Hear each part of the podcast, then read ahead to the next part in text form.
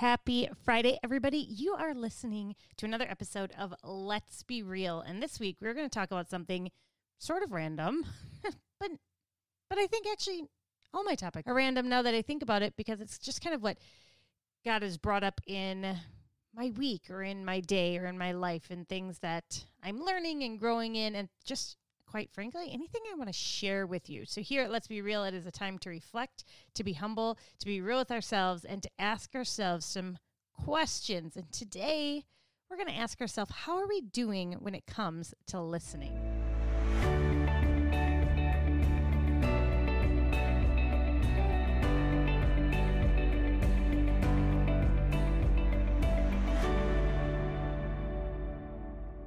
So, a couple of weeks ago, my husband and I entered into just a quick four week small group where we are reading over a book, which I'm not going to tell you the name of the book because I'm not quite sure how I feel about it yet, but it's an encouraging and reminding us about loving our neighbors. It hasn't really introduced anything real new to me, right? But there are always these good reminders and these challengers. And I really think this podcast is going to be the same way. It's really nothing new, but sometimes we just need to be reminded and maybe evaluate ourselves a little bit. And one of the ways it's talking about how to love your neighbors is to listen. And as we talked about the chapter, everyone in the group was like, yeah, we could do better at listening, like across the board. Although there, now that I think about it, there was one very quiet person in the room that didn't really comment. It was probably because they're a good listener, because they're quiet and aren't very extroverted. But for most of us, we're like, yeah, we could really do a better job of listening. And we were talking about the culture and kind of how we're living and We're in this time in this world, and I think it's probably been true across every generation, but especially right now, listening almost comes across optional sometimes. We aren't very practiced at it because, well, because of technology, right? Like social media makes it a very interesting dynamic when it comes to listen. You actually don't have to listen. You don't have to listen to understand in any way. You can just quick read what somebody has said and comment on it real fast. You always have something to say. You don't have to listen at all because you can just simply put a comment out on Facebook or on Twitter, although I don't tweet, and just have something to say and it doesn't really need any sort of dialogue at all. But in general, I think the part that spans all time is we find significance in having something to say and having something to offer. I had shared in group that I took a class in college. It was a, a linguistics class. I thought it was a vocabulary class because it was called The Power of Words, but it was linguistics and the study of how people speak, the study of how and why and what it means to us and all the things around it. And it was absolutely fascinating. I loved it. And one of the things that we learned was that it is seen as a position of significance if you have information to add to a conversation or if you have an opinion about something. So if you're listening to a discussion and it comes time where you can interject an opinion, but you don't have one, it is more important in the psyche of man who is not paying attention, and I say man as mankind, right? And is not aware of this phenomenon or this desire to kind of make something up or change the subject or kind of give an answer that doesn't really quite fit because they feel the need to have something to share and something to say because it puts us in a position of where we feel some significance. So I just wanted to share a few of the things that stood out to me from this chapter and listening because I was definitely challenged by it.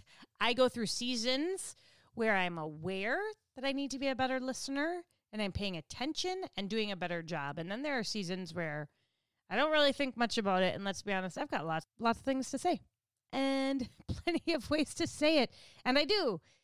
And this was a good reminder to slow down look out, listen a little bit more, and listen for all the right reasons. There's a quote in the book that he doesn't give, that the author doesn't actually cite who quoted it. I think it's just something that's been around and he used it. And I shared it with my daughter. I was like, hey, what do you think about this quote? It says, the opposite of listening is not speaking, it's waiting to speak. I'm pretty sure we can all identify with this because at first glance, it's like, well, yeah, I'm waiting to speak as I'm listening because how will I respond? It's how I process, it's how I think. The problem is, most of the time, we are listening simply to respond with some information or an opinion or a thought or an experience, right? Like we all understand that. But the opposite of listening is not speaking, it's getting ready to speak. And I think that's how we operate is that we don't see the opposite of each other, speaking and listening, to be true. So, my question to you is how are you doing on listening? Are you, I'm just waiting to speak, or are you actually listening? Because there's so much importance behind actually listening. And in the context of this book, this is about loving your neighbor. This is about showing people around you that you mean something to them, that you care about them, and that you love them. And our goal is to love the people around us the way that God loves them. There is a great little equation in this book, which I have definitely felt and continue to feel from time to time. When people in our lives feel unheard and unknown, it ultimately leaves them feeling unloved. Okay, I'm going to say it again because this is a really good one. When people in our lives feel unheard and unknown, it ultimately leaves them feeling unloved. Have you asked a question of someone? Maybe they're distracted, or you're talking to them and you realize later they weren't listening. They were doing something else. They weren't paying attention. And you're kind of like, well, that was a waste. And you just kind of walk away. Or you're like, did you hear anything I just said? You definitely can understand this feeling of like, yeah, you didn't care so much. I know I've done this to my children where I'm like, wait, can you not, can you pause in that story? I really want to hear this one thing on the news or on the radio. Like, wait. And you can see their countenance change to not be listened to or to be heard absolutely makes us feel unloved because we are not valued in the eye of the person that we're speaking to more than whatever it is that they're doing or that they're listening to. And it hurts and it is hard. And it's a good reminder for me, anyway, to be a better listener. The book of Proverbs is full of interesting little quips, Proverbs, if you will, on listening and about our mouth and about talking and about our ears. If you really want to be convicted, I say this always, just go read the book of James. But James talks in chapter one about hearing and doing the word and how important it is that we hear it and we do it and we not just speak. We probably all know this verse, right? James 1:19 Know this my beloved brothers let every person be quick to hear slow to speak slow to anger for the anger of man does not produce the righteousness of God therefore put away all filthiness and rampant wickedness and receive with meekness the implanted word which is able to save your souls but be doers of the word and not hearers only deceiving yourselves for if anyone is a hearer of the word and not a doer he is like a man who looks intently at a natural face in a mirror. For he looks at himself and goes away and at once forgets what he was like. But the one who looks into the perfect law, the law of liberty, and perseveres, being no hearer who forgets, but a doer who acts, he will be blessed in his doing. Be quick to speak. Wait, no, that's not how it goes. be quick to hear, slow to speak and slow to be angry, which is going to be a whole nother topic at some point, I'm sure, because we kind of live in a time right now where it's very easy to become angry, offended, upset about anything and everything.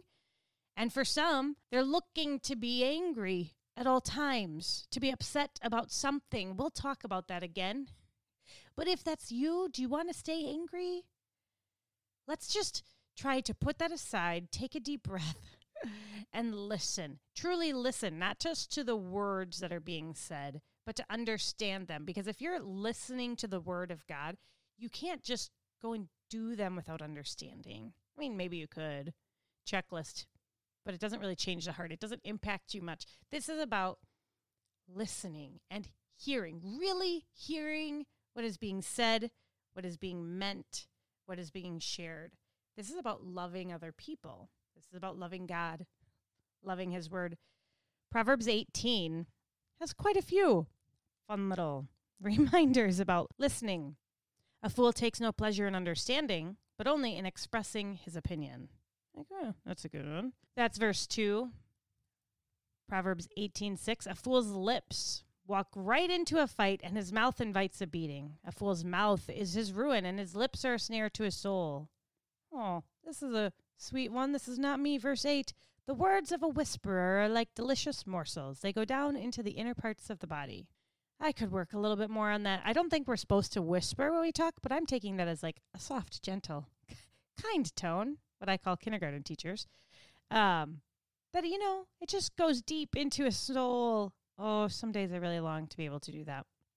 Verse 13, we'll leave it here. If one gives an answer before he hears, it is his folly and shame.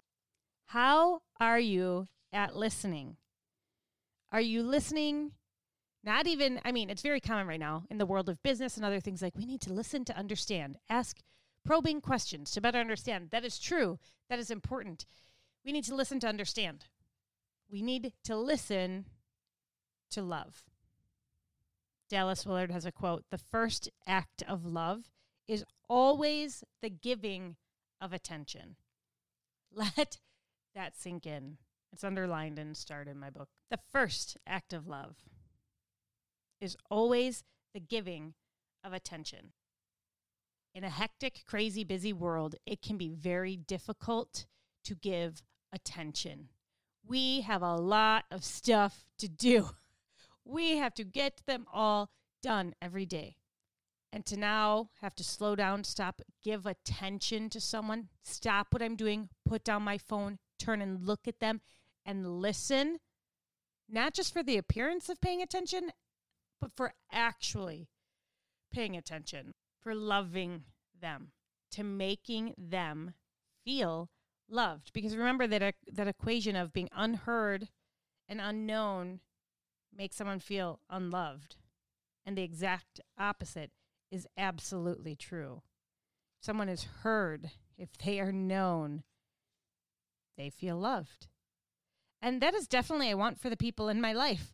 I want them to know that I love them.